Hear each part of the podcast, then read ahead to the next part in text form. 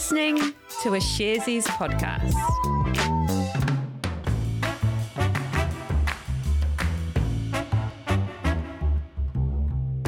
Tēnā tātou katoa, it's Monday the 22nd of November. This is Recap made for you by Sharesies.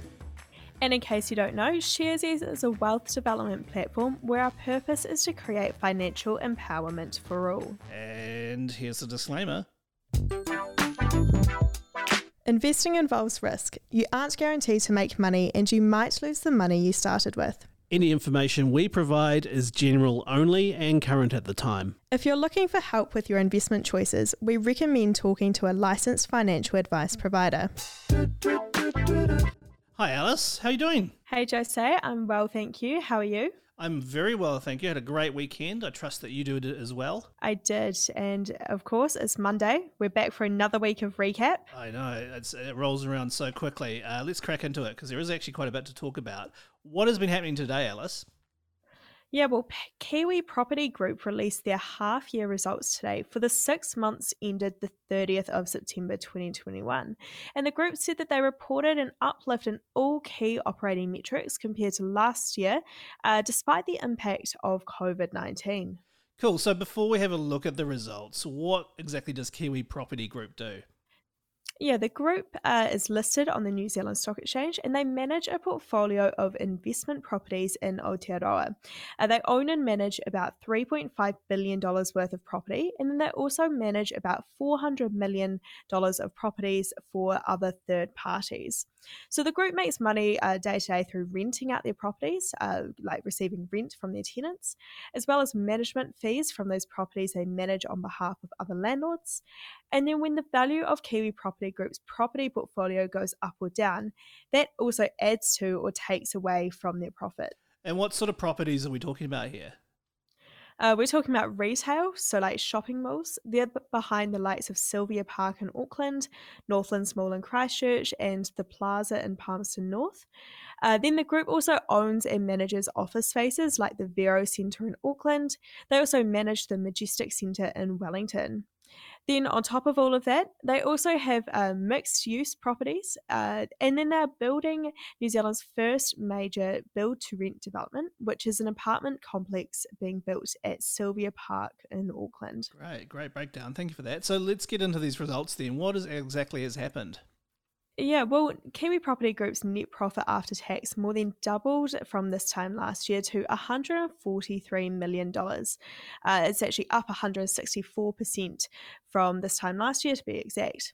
Now, what's driving that profit is an increase in the value of the investment properties that Kiwi Property Group owns. Those increased $93.6 million, uh, which contributed to over half of that profit. Now, the group said that their office properties were once again the highest performing of their different property types, but their mixed use portfolio also had an increase in value. And you said at the start that Kiwi Property Group said they did well despite COVID. How did COVID impact the, the property group? Well, the group said that um, COVID has put significant pressure on a number of businesses and that it's been a challenging period for many of their tenants. So, as uh, on top of that, uh, Kiwi Property Group has been providing rent relief to their tenants. Uh, um, in fact, $7.4 million worth in the past six months that these results cover. And then the group said that they expect a similar cost for the second half of their financial year. What else did the group say about the outlook for their business? Well, Chairman Mark Ford said that the group has taken a number of important steps forward in the delivery of their strategy over the past six months, and their priority is to maintain the pace of this execution. He noted that COVID will continue to cause challenges, but they will tackle them head on as they continue to strive to create long term value for shareholders and other stakeholders. Is there anything else to report from the announcement today? Uh, just one last thing. The group said that they will be paying out an interim dividend of 2.75 cents per share. Great. Thank you, Alice.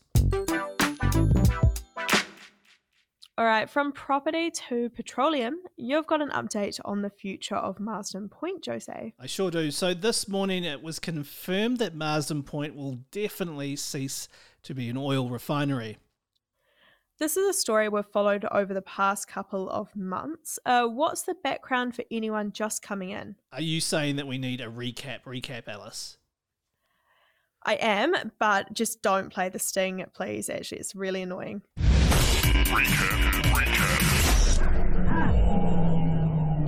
So, for the last 60 years, New Zealand's only oil refinery has been Marsden Point out on the east coast just south of Whangarei. And in the six, those 60 years, the refinery has been responsible for supplying all of New Zealand's fuel for shipping, around 60% of all petrol, and most of the country's jet fuel and diesel. Now, note that all the crude oil it refines is actually imported from overseas.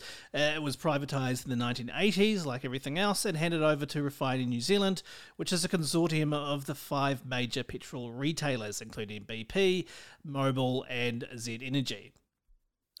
Okay, so why is it going to be closed down? Yeah, so this is what we've been following over the past couple of months, as you said. Uh, last year, Refining New Zealand announced it was considering moving the refinery to an import only model. Now, what that means is that they'll import refined fuel and close the refining parts of the operation. The argument was and is that the refinery that the refinery was becoming less and less competitive. Here's Z Energy CEO Mike Bennett's talking on uh, Lunch Money back in September, and he was discussing why, as a shareholder, they voted to close it down. So there are refineries in the world that are five to 10 to 15 times the size of this little thing we have in New Zealand that runs very, very well. So it's disadvantaged by size and it just faces some cost challenges in New Zealand. So like the cost of energy in New Zealand relative to producing a barrel of um, refined fuel is higher than it is in some other countries. Um, labour costs in New Zealand are higher than in other countries. Um, at a time where there are more refineries in the Asian Pacific region than you really need to have, that means it's just really, really competitive. And COVID just made all of that worse. Now, what was happening was every time its refining margins were too low, Refining NZ would have to go to its shareholder customers for money. So, for example, in the case of Z Energy, they've argued that closing the refinery would free $150 million of capital that they've got tied up in crude oil. And last August, Refining New Zealand got agree- agreements from the main shareholders to close down the refining operations. And that's culminated to this morning's news that the Refining New Zealand board made its final investment decision to transition the refinery to importing and storing uh, refined oil. And that was your.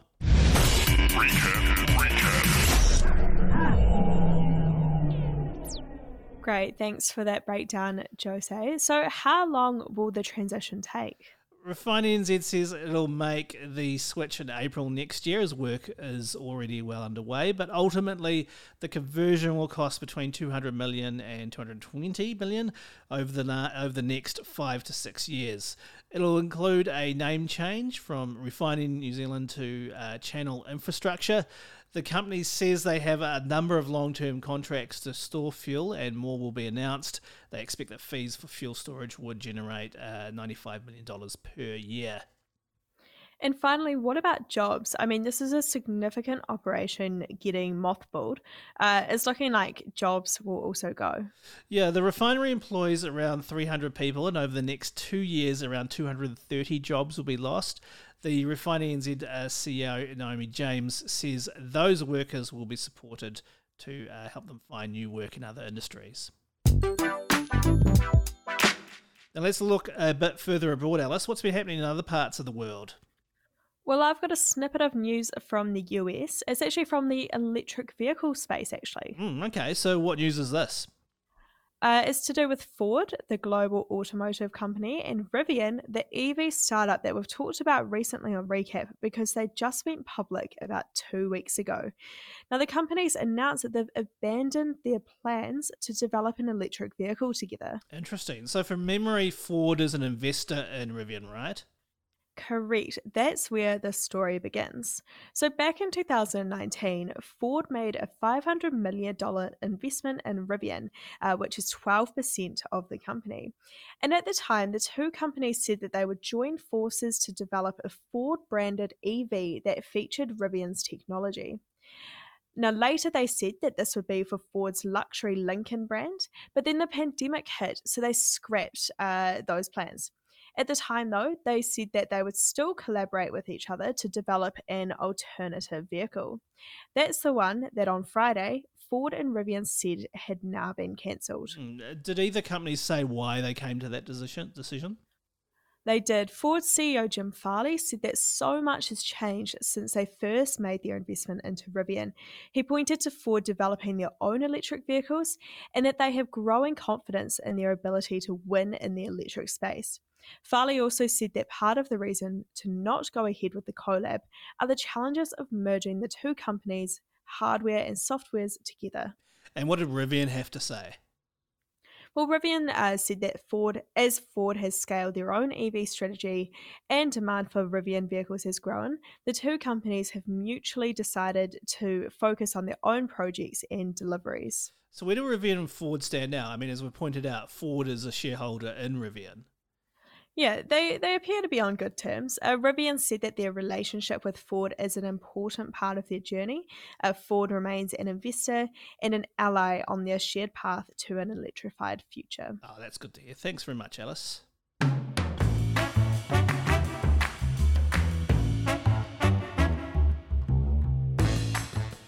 And that was recap for the 22nd of November. Thanks so much for listening. Absolutely. Now, don't forget to give us a rating review on Apple Podcasts. We'd like that if you can.